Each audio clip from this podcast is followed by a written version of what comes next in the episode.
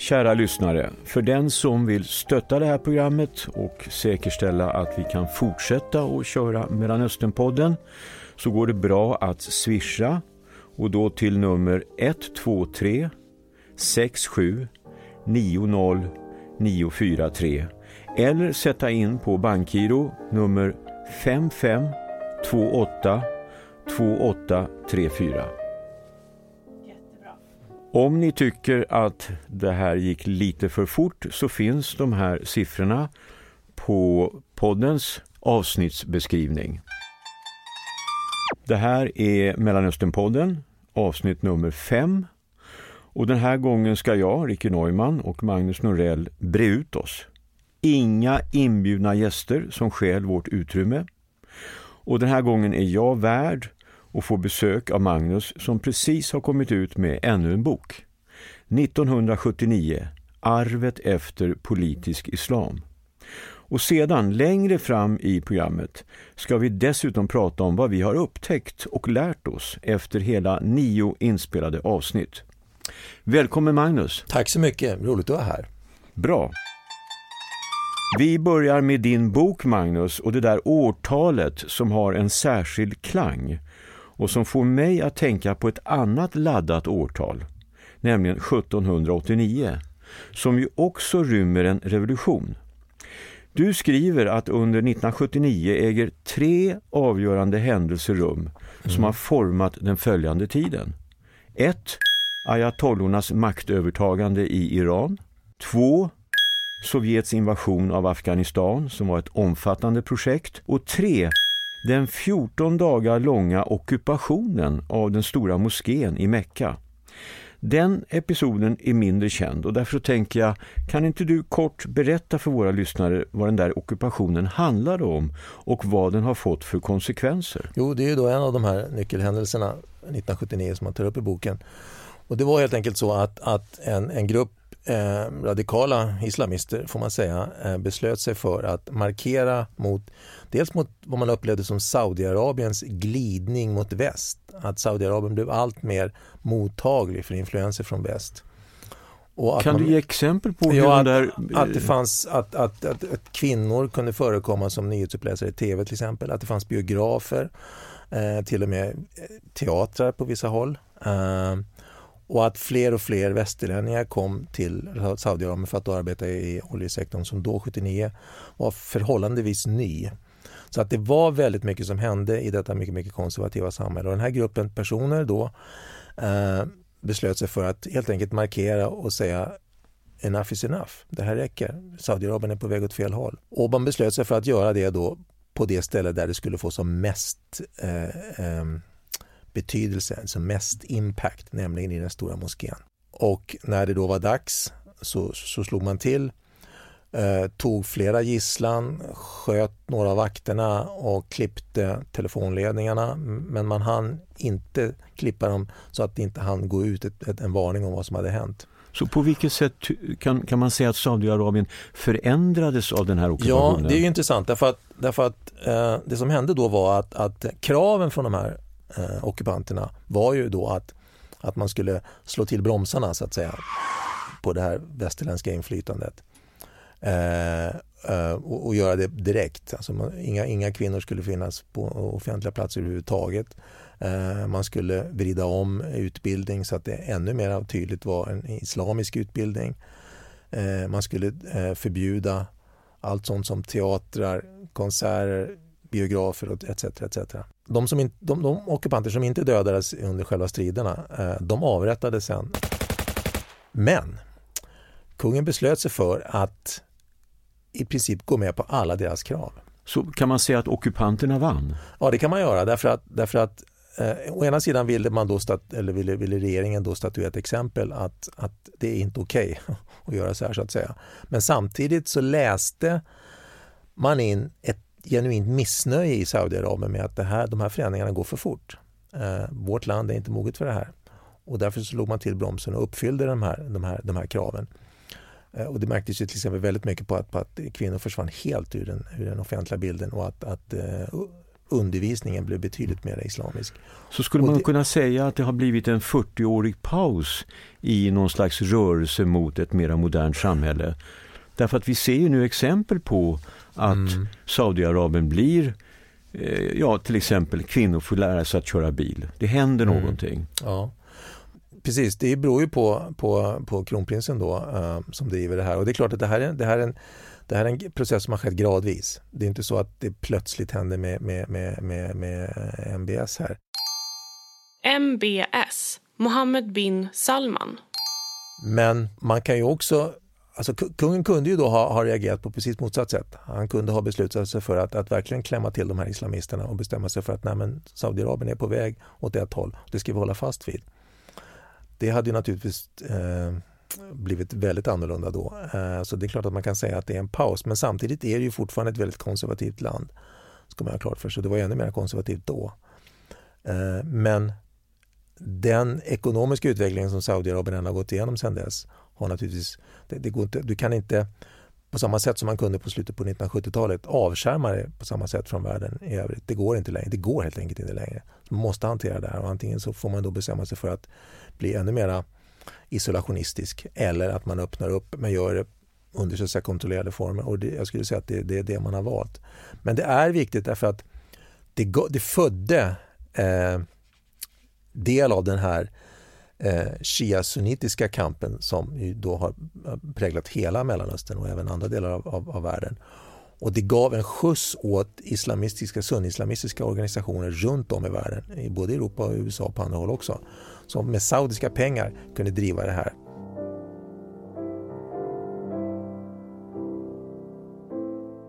Din bok som då har undertiteln Arvet efter politisk islam som ju är både en politisk och religiös rörelse, född och formad i Mellanöstern och Nordafrika, men numera även verksam i Europa och Sverige. Mm. Och bland annat representerad av Muslimska brödraskapet, mm. som är en internationell muslimsk sammanslutning med filialer i de flesta länder i Europa, inklusive vårt eget. Och du var ju tidigt ute och varnade för den här organisationen som är effektiv och mycket expansiv och som kan sägas vara ett fenomen som vi i Sverige inte är vana vid och inte riktigt förstår. Nej. Och då tänker jag att ponera att vår statsminister Stefan Löfven ringer upp dig med gråt i rösten och säger Magnus, du som är terrorforskare, kan du lägga undan ett par dagar från den där podden som ingen människa ändå lyssnar på och istället hjälpa mig okay. med något mycket viktigare. Vad ska jag göra med brödraskapet som brer ut sig som svampar i våra utsatta områden, som strävar efter religiös lagstiftning, de vill ha sharia överallt, som segregerar den muslimska befolkningen i förorterna, som inte vill ha vår demokrati och som inom sig ibland föder våldsamma jihadister. Snälla, vad ska jag göra? Jag ringer på torsdag klockan tre. Är det okej? Okay? Absolut. Ja, det, det, första jag skulle göra är väl kanske ge honom en stadig konjak. Tror jag.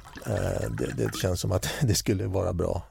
Ja, alltså det, det, det allra viktigaste är kanske naturligtvis att, att se till att de här eh, organisationerna. För det är, alltså, Muslimska brödraskapet är en rörelse, det är, inte, det är inte en organisation, det är massvis, precis som du sa, massvis med organisationer. Och se till att de, att de kanske inte, att de, kanske, att de inte fick de här ekonomiska stödet som de får idag. Uh, och, och vad pratar vi om? De har, de har erhållit miljoner kronor ja, från... Ja, precis, eftersom det finns många olika organisationer uh, som, som hör till det här klustret då. Uh, och i Sverige så har vi ett system där Eh, Eh, det är förhållandevis, i alla fall jämförelsevis lätt och enkelt att få bidrag till, till, eh, till eh, olika former av verksamheter, om det nu är utbildning eller, eller vad det kan vara för någonting. Och de kriterier för detta som finns då, för det finns ju kriterier för om man ska få de här bidragen, de är ju ganska de är allmänt hållna och de är skrivna naturligtvis i en tid som såg helt annorlunda ut än, än, än den tid vi har idag. Och saken, grejen med, med Muslimska brödraskapet är naturligtvis och andra islamistiska organisationer är ju att man väver ihop politik och religion på ett sätt som ju vi inte gör i Sverige alls. Alltså vi har ett, ett politiskt ett system, en politisk struktur som är byggd på, på idéer, politiska idéer, konservativa, liberala eh, och så vidare. Och, så är våra partier också uppbyggda. Vi, vi bygger inte våra politiska idéer på, på, på religiösa ukaser. Så systemet kan inte riktigt hantera rörelser eller organisationer som knyter ihop det här. Okej, men vad skulle du säga till Stefan? Jag skulle säga åt honom att se till att de här bidragen, att man, att man, man stryper bidragen till de här organisationerna. Okej, men räck, räcker det? Nej, det tror jag inte det gör. Därför att systemet som det ser ut idag eh, gör att det blir nästan omöjligt att, att, att hindra och söka eh, bidrag så länge du har ett system som, som, som gör det så enkelt att söka bidrag för olika sorters verksamheter. För du kan aldrig, de här skandalerna vi har haft de senaste ja, 10-15 åren om organisationer som eh, har, har missbrukat det här och som krävs tillbaka på pengarna. MUCF har ju till exempel gjort det med Sveriges unga muslimer som är en del av Muslimska brödraskapets kluster. MUCF som Magnus nämner här står för Myndigheten för ungdoms och civilsamhällsfrågor. Eh, och det är nästan omöjligt, jag skulle säga att det är omöjligt att helt skydda sig mot det här så länge du har ett system eh, där du kan följa de formella reglerna. Men du kan ju aldrig vara säker på att folk ändå gör som de säger att de ska göra när det, när, när, när det kommer till skott. Och det är det som då har hänt. Ibland Men ingår kan... inte i de formella reglerna att man bör så att säga följa demokratiska spelregler, att man bör jo, vara det, positiv jo, till demokrati. Jo, men hur ska, du för, hur, ska du, hur, ska du, hur ska du säkerställa att man faktiskt gör det? Det går egentligen inte om så länge. Då, måste du ha någon form av... Det går inte om du inte är mm. fluga på väggen där. Uh, Okej, okay, så vad du säger är att du tycker Stefan ska se till att de här organisationerna inte får ekonomiska bidrag ja. från staten och från kommunerna? Nej, därf precis. Därför att, okay, men räcker det? Det är en, det är, det är en principiell fråga, va? Att, att skattebetalarna kanske inte ska betala för folks religiösa eh, verksamheter överhuvudtaget. Mm. Uh, och, och det gör att, att, att, frågan blir mycket svårare än den kanske mm. skulle vara om det gällde bara uh, en viss liten del. Okay, men finns det flera men, åtgärder som du tycker inte ja, bara se till att de inte får pengar ja, ifrån skattebetalarna. Det, ja, och det är mer, men det är, den först, det, är, det är den viktigaste åtgärden. Det är absolut den viktigaste åtgärden. För de här skulle aldrig kunnat växa så stora om de inte hade fått de här ekonomiska stöden. Men saken, sen hör det också till att, att, att, och det gäller inte bara Stefan, utan det gäller alla andra partiledare också, att man måste komma ihåg att vi har ett system som bygger på politiska idéer, inte religiös övertygelse. Om du vill att någon ska gå med i Socialdemokratiska partiet så ska ju den personen göra det för att han eller hon tycker att idéerna är bra. Men när det gäller, när det gäller, här, när det gäller gruppen muslimer som, som politiker talar om så tittar man inte på det i första hand utan man tittar på den, den, den religiösa tillhörigheten och säger ja men vi ska ha vi, ska, vi måste ha muslimer i partiet istället för att tänka tycker de som oss eller inte? Den grundläggande tanken i det här landet är att det politiska engagemanget ska bygga på idéer och det är inget fel med det alls. Håll fast vid det så kommer väldigt mycket av det här att lösa sig själv. Om man tittar ut över kontinenten, tycker du att andra länder har skött det här bättre? Har de varit mindre generösa med bidrag till organisationer som Muslimska brödraskapet? Det har de varit. Alltså andra länder som likt Sverige har, byggts upp eh, sin demokrati efter andra världskriget har ju haft samma problem. Men man har varit betydligt tuffare tuffare med det, men det har också varit enklare därför att få länder har den generösa bidragskultur som vi har i Sverige. Det är väldigt få länder, jag kan inte komma på något som... Mm. Men skulle du, säga, då, skulle du säga att förutom att vi är generösa att vi också är naiva? Ja men hur länge kan man vara naiv? Alltså det, det, det, den ursäkten som ofta kommer då, vi har varit naiva, den har vi hört ganska länge nu. Det, det, är inte rim, det är inte rimligt att man kan vara naiv i decennier.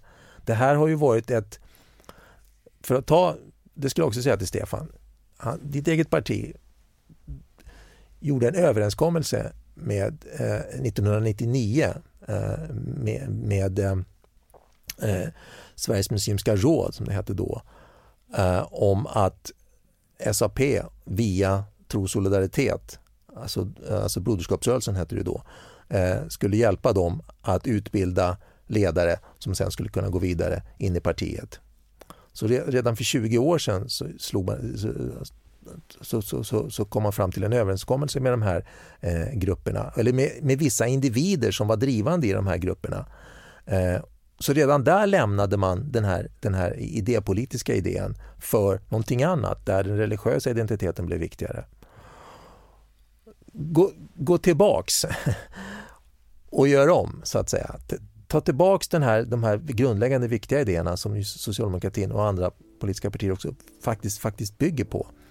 Där det inte spelar någon roll vad du tror på eller inte tror på. Utan, utan det som är viktigt är att du stöder idéerna.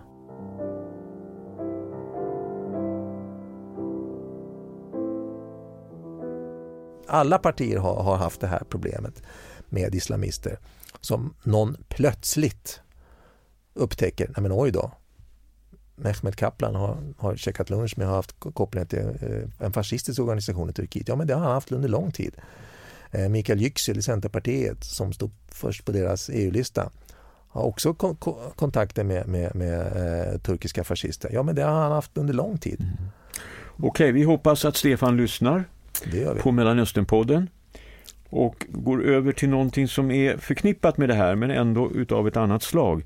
Tidigare den här veckan så handlade radioprogrammet Konflikt om de olika försöken med att avradikalisera våldsamma islamister. Och vi fick höra reportage från både Mellanöstern och Europa. Och ingenstans verkade denna avprogrammering fungera. Och man lyfte dessutom fram två exempel på terrordåd i Frankrike och England som båda har utförts av jihadister som har genomgått avradikalisering och som alltså ändå utförde dödliga attacker i Allahs namn.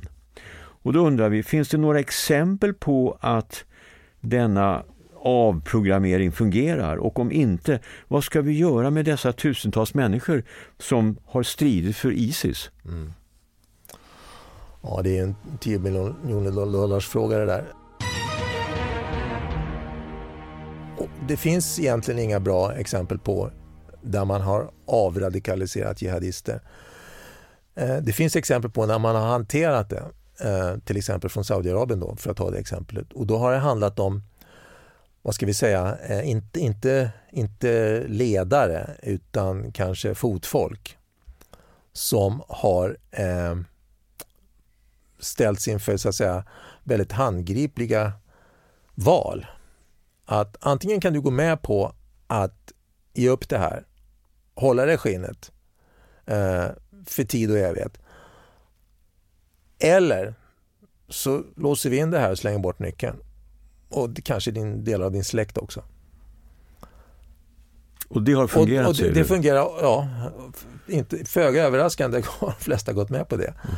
Eh, eller ännu värre hot om att de, att de tas ut och skjuts. Men är det en metod som Men vi skulle kunna använda i Sverige? Det tror jag knappast att vi skulle kunna använda i Sverige såklart. Men skälet till att man har drivit sådana här så kallade avradikaliseringsprogram och de har ju då, upp, de har ju då utarbetats eh, av förlagor när det gällde höger och vänsterextremister till exempel. Skälet till att det inte fungerar när det gäller, när det gäller eh, eh jihadister, alltså militanta islamister, är naturligtvis, har naturligtvis att göra med att grundläggande i, i Sverige är det att det betraktas lite grann som, en, som, en, som ett virus. Som en influensa, som, som någonting. Du, har, du, du, har blivit, du är sjuk lilla vän, men vi ska hjälpa dig så du blir frisk. Du förstår att du har gjort fel här. Nu ska vi tala om för dig att du har gjort fel och så kommer du förstå att du, är, att du ändrar dig. Man, man bortser helt ifrån att, att de här personerna är övertygade om att de har rätt, att de gör rätt, att det här är en kamp som de är del av, som är oerhört viktig, som är på liv och död och som kräver jättemycket av, av dig som individ. De kommer naturligtvis inte att bry sig om att några välmenande eh, eh, eh personer från, från, hur välmenande de än är, säger att du, du har fel, du tycker fel.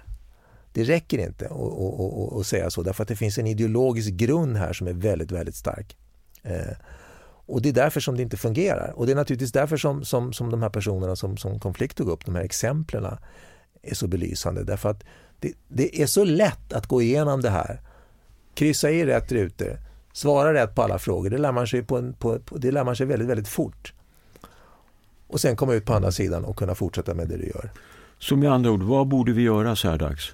Vi har alltså ja. över 2000 IS-sympatisör i Sverige enligt ja, Säpo. Ja, Säpo har sagt att, att det finns 2000 potentiella, potentiella eh, eh, personer som man håller, säger att man ska ha koll på som kan tänkas utföra någonting. Och grejen är ju att, att du kan inte förbjuda folk att tycka saker och ting. Det, det, går, det går ju inte och det ska man inte göra heller. Utan det, det jag tror att man ska koncentrera sig på det är att, att se till att, att, att, att, ingenting händer. Eh, alltså förebyggande. Att man ska vara väldigt klar och tydlig med att det, det är inte okej okay att åka ner och stödja Islamiska staten. Eh, och det har vi inte heller riktigt klarat av här. Eh, det, det, var en diskussion här i Sverige till exempel om att man skulle låta de här personerna komma hem och så skulle de för att slussa in dem i samhället igen så skulle de få, eh, få, få arbeten och, och bostad och så vidare. Signalen som det ger är ju att här åker någon person ner och, och deltar i ja, säkert de värsta regimer som, som, som vi någonsin har sett. Och det enda som händer är att man kommer hem, uh, får en klapp på huvudet och, och, och, säger nu ska vi se till att du kommer tillbaka in i samhället lilla vän. Det, det kostar egentligen ingenting att ha gjort det här. Det tror jag är livsfarligt. Det ideala vore ju att, att häkta dem när de kommer hem och börja försöka utreda dem, hur lång tid det än tar. Bara för att markera att det här är inte okej. Okay. Men det är ju inte det har vi inte gjort och det, är inte, det har man gjort på en del andra håll. En del länder har också eh, um, tagit medborgarskapet ifrån de här personerna om de har dubbelt medborgarskap. Uh, Frankrike har gjort det, Danmark har gjort det till exempel. Uh, så det finns ju verktyg att hantera och sen vara mycket tuffare med att, att outa de här, de här ideologierna. Att gå, alltså, gå emot det, säga att det här är fel, det här accepterar vi inte. Du kan inte och ska inte hindra folk från att tycka saker och ting även om det är vansinnigt. Men du ska, du ska ha tillräckligt mycket eh, mod för att gå emot det.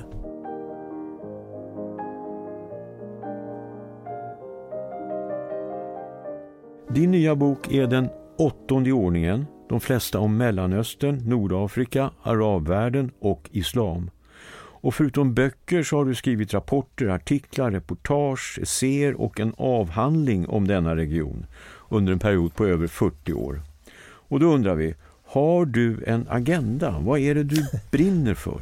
Hur ser dina inre drivkrafter ut? För de måste vara starka, tänker jag, med tanke på att detta område för det mesta präglas av krig, våld och stillastående. Jag vet inte om jag har någon agenda egentligen. Jo, du vill läxa upp folk. Är det så? Ja, ja. Är det så är det kanske. Det, det... Så du är irriterad på människor för du tycker inte att de är tillräckligt kunniga. Nej, vakna nu hörni. Se hur illa det går. Ja, så kanske det är. Mellanöstern är inte bara mörker. Alltså, det, finns ju, det, är ju, det är en spännande region även på andra sätt också. Det är inte bara mörker. Men som vi pratade om när vi började den här podden så var det faktiskt så att jag delvis halkade in i den här regionen. Men det förändrar inte att din fråga om varför jag stannar kvar, då, den är ju väldigt relevant. I mer än 40 ja, år? Ja, för 30 i alla fall. 30 år. Inte 40 30 kanske. Så år, okay. gammal. Nu la jag på 10 år på min ålder här. Men, men det är tillräckligt gammalt, tillräckligt långt för att man ska kunna fundera på vad jag håller på med egentligen. Det är ja. sant. Då tänker jag att med utgångspunkt från din bok så skulle du kunna ta dig an en fråga som vi har ställt flera gånger i våra poddar. Vad är det som har gjort att denna region, granne med det moderna och expansiva Europa, tycks ha stannat upp, präglas av stagnation och stillastående och karaktäriseras av ett förhållande av ett fasthållande av auktoritära och patriarkala strukturer som alltså motarbetar förändring och innovation. Med andra ord, varför har inte arabvärlden utvecklats mer? För att vi i väst har kolonialiserat och sugit ut denna region, säger några. Andra talar om islam som en bromsande kraft, bland annat för att denna religion ännu inte har gått igenom en upplysningsfas som judendomen och kristendomen och ännu inte accepterar, precis som du var inne på nyss, uppdelningen mellan kyrka och stat. En del menar att krigen och våldet mellan sunni och shia lika gammal som själva religionen, har varit en förödande konflikt i det här området. Somliga hävdar att det är det starka klansamhället som förorsakar de största problemen. Eller är det öknen som påverkar? Magnus, vad är ditt take? Vad är din förklaring till att Mellanöstern ser ut som den gör? Jag höll på att säga all of the above, men, men återigen, konflikten mellan religion och politik här, eller sammanblandningen av, av politik och religion som ju finns med i islam, det är definitivt en bidragande orsak till att det ser ut som det gör. Uh, en väldigt bidragande orsak till att det ser ut som det gör. För det går inte, ingen religiös tradition kan fungera med, med, med, med ett gott samhälle om du, om du låter eh, den, den politiska strukturen vara underdånig den religiösa traditionen. Det funkar inte. Du måste separera det här. Eh, och Det blir naturligtvis ett, ett, ett extra extra problematiskt för islam där. Som är, det är lika mycket ett politiskt projekt som ett religiöst projekt skulle jag säga. Så den här, den här uppdelningen behöver man göra där. Men även naturligtvis, som vi var inne på lite tidigare, konflikten sunni-shia. Det är också någonting som har eh, präglat och ligger som ett raster över, över, över hela regionen. Så de två faktorerna skulle jag säga eh, är, är grundläggande för de här problemen. Därför att andra, andra delar av världen har också drabbats av en betydligt tuffare kolonialism än vad Mellanöstern har gjort.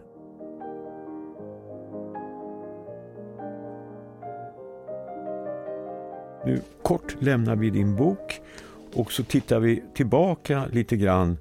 Och om jag försöker summera de här nio inspelningarna som vi har gjort och frågar vad har jag lärt mig?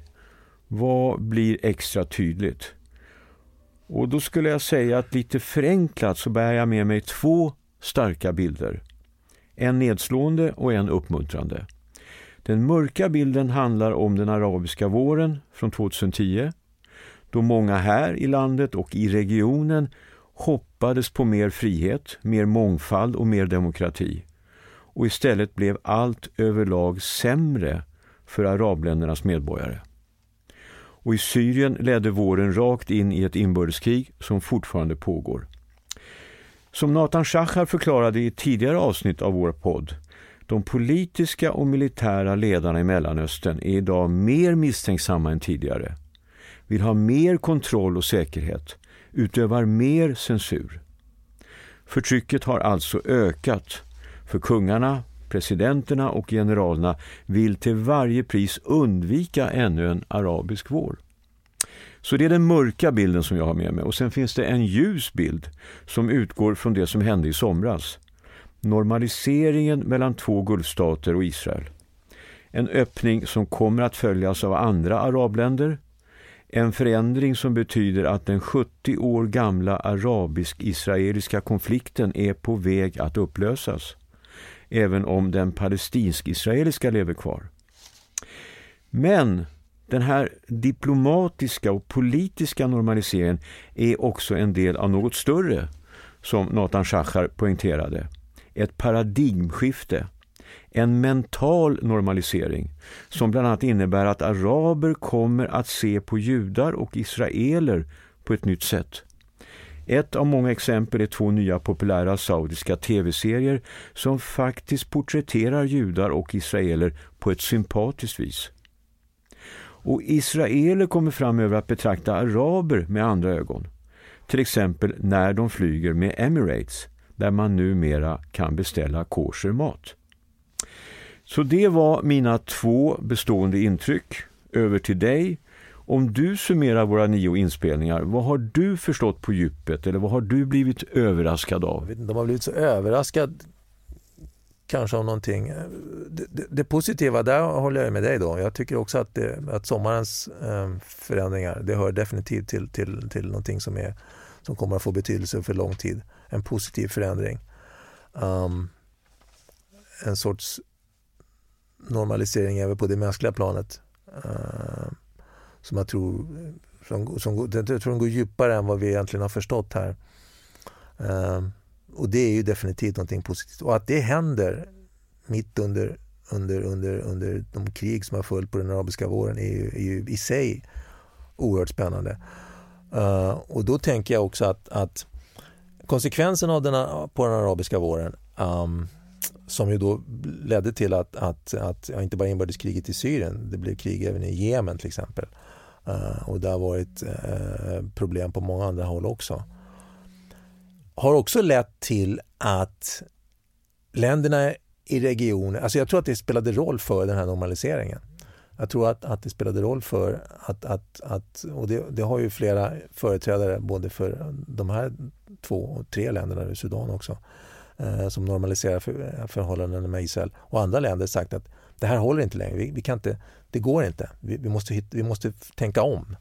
Därför att vi gräver oss bara längre och längre ner i gropen. Hur ser vi europeer på Orienten? Är vi för det mesta lurade? Fattar vi nada? I januari så kommer vi att sända en podd där vi har gästats av Tina Tunander som är journalist på Sveriges Television. Och då kommer hon att berätta om sina resor i Saudiarabien. Vad som låg bakom 2018 års beslut att låta landets kvinnor få köra bil. Vi i väst hurrade och applåderade. Vi välkomnade detta steg in i moderniteten. Vi önskade lycka till och vi såg framför oss en rad liknande öppningar. Men i själva verket tycks det här beslutet framförallt handla om Saudiarabiens ekonomi. Man har inte råd att ha kvinnorna hemma längre. De måste ut i arbetslivet i och med att det snart inte går att förlita sig på att inkomsterna från oljan räcker. Och då tänker jag, vi här uppe i norr, vi vill att de där nere söderut ska bli som oss och hurrar varje gång det ser ut så. Som till exempel när Turkiet under några år närmade sig väst och ville bli medlem i EU. Men sedan vände sig landet österut och bejakade sin asiatiska själ kan man säga och vände sig också inåt mot islam och blev ett mer religiöst samhälle. Och vi europeer blev besvikna. Och då undrar jag, vad tänker du kring vår relation till den här delen av världen? Mm. Hur ser den egentligen ut? Hur ser din relation ut? Hur ser min relation ut? Ja, alltså frågan om, om Europas förhållande till Orienten, det är, det, är, det är ju gammalt. Den är ju gammal. Vi ser det vi vill se och det tycker jag var så tydligt när den arabiska våren eh, eh, bröt ut, eller vad vi nu ska säga. Att man trodde att några människor som twittrar skulle kunna ändra på, på det här. Det var ju, det var ju aldrig realistiskt. Men, men den här känslan av att, att åh, äntligen så händer någonting här. Den, den, det, illustrerar mer det vår, vår, vår önskan om att det skulle förändra sig. Men Magnus, det, var ju, det var ju mer än så att människor twittrade. Det var ju ja, stora demonstrationer. Det var stora demonstrationer, men, men, men i jämförelse med hur många människor som det finns i Egypten så var det inte så stora demonstrationer. Okej, okay, men vad säger det här om vår relation ja, till Mellanöstern? Det säger att, vi, att vi är okunniga? Ja, det kanske, ja, fast jag vet inte fasen om man tycker det längre. Alltså för, för det här jag tror att det, är en, det, är en liten, det blir en liten ursäkt. Jag tror att det mer handlar om att vi faktiskt inte vill se allting. Men för att gå tillbaka till frågan om, om, om, om Europas förhållande i stort till, till, till, till, den här delen av världen så, så är det väl en, det är väl en det är väl en kombination av att, att ja, det är klart man kan säga att det, att det kan, kan finnas okunnighet, det gör det naturligtvis, det är mm, kanske rent allmänt. Men det, jag tror, jag, ty, jag tror att det handlar mer om att man, vi vill så gärna se att förändringar till det bättre. Och vi jag tror att vår, vår, vår självsyn, alltså den syn vi har på oss själva är på något sätt att vi är någon form av norm för hur samhällen ska se ut. Och då förväntar vi oss också att, att, att andra, så fort de upptäcker det här, ska anamma det här. Eh, och när de inte gör det så blir vi besvikna. Det är egentligen ganska arrogant, skulle jag säga, eh, av oss att, att, att se alla som speglingar av oss själva eh, istället för att, att, så att säga, mera frimodigt titta på vad det verkligen är vi ser här. Eh, och det, det, har ju också att göra med det vi talade om tidigare här, va? att vi, vi förutsätter att, att de här militanta jihadisterna har fått ett virus som vi kan bota. Vi bortser helt från att de, att de agerar utifrån en, en, en ideologisk övertygelse vi betraktar dem som någon sorts pavlovska hundar som, som reagerar på stimuli utifrån. Men så är det ju inte och det är oerhört arrogant. Och jag tror att det är lite liknande här också. Um, och, och, det illustreras väl tror jag av, av reaktionerna på den arabiska våren. Att vi, vi förväntar oss att, att folk snabbt ska anamma eftersom vi ju har rätt. Vi vet ju hur det här ska vara. Och så gör man inte det och då blir vi besvikna. Tack för det Magnus. Och Tack. därmed så sätter vi punkt för det här avsnittet. Det gör vi. Jag önskar dig lycka till med boken. Tack så mycket. Som alltså ges ut av förlaget Samizdat. Och vill man skaffa sig ett exemplar så kan man till exempel gå till Magnus Norells egen webbshop www.magnusnorell.com Yes. Vi börjar med Eller din... hos Hedengrens kan man gå också. Okej, okay. man kan även köpa den på Sed Hedengrens. Jag blir så fnissig! Ja men det är roligt att vi, att du, att, det är att vi har humor. Ja. Att det uppskattas av andra. Ja. Jag tror det. Ja. Det här var ju så skitlångt. Ja. ja, vi har kört på länge. Men det var ju bra. Jättebra. Det är jäkla intressanta frågor. Ja. Nästa avsnitt kommer redan om en vecka, eh, den 17 december och då har vi Sveriges ambassadör i Tunisien och Libyen, Anna Block-Mazier, som gäst. Tunisien är intressant därför att det är det enda land i, i den här delen av världen som har dels kommit ut ur den arabiska våren någorlunda intakt och dels har ett, en demokratisk struktur som ändå har hållit för de påfrestningar som har, som har dykt upp under de här åren som har gått sedan dess. Så det är värt att lyssna på. Välkomna då!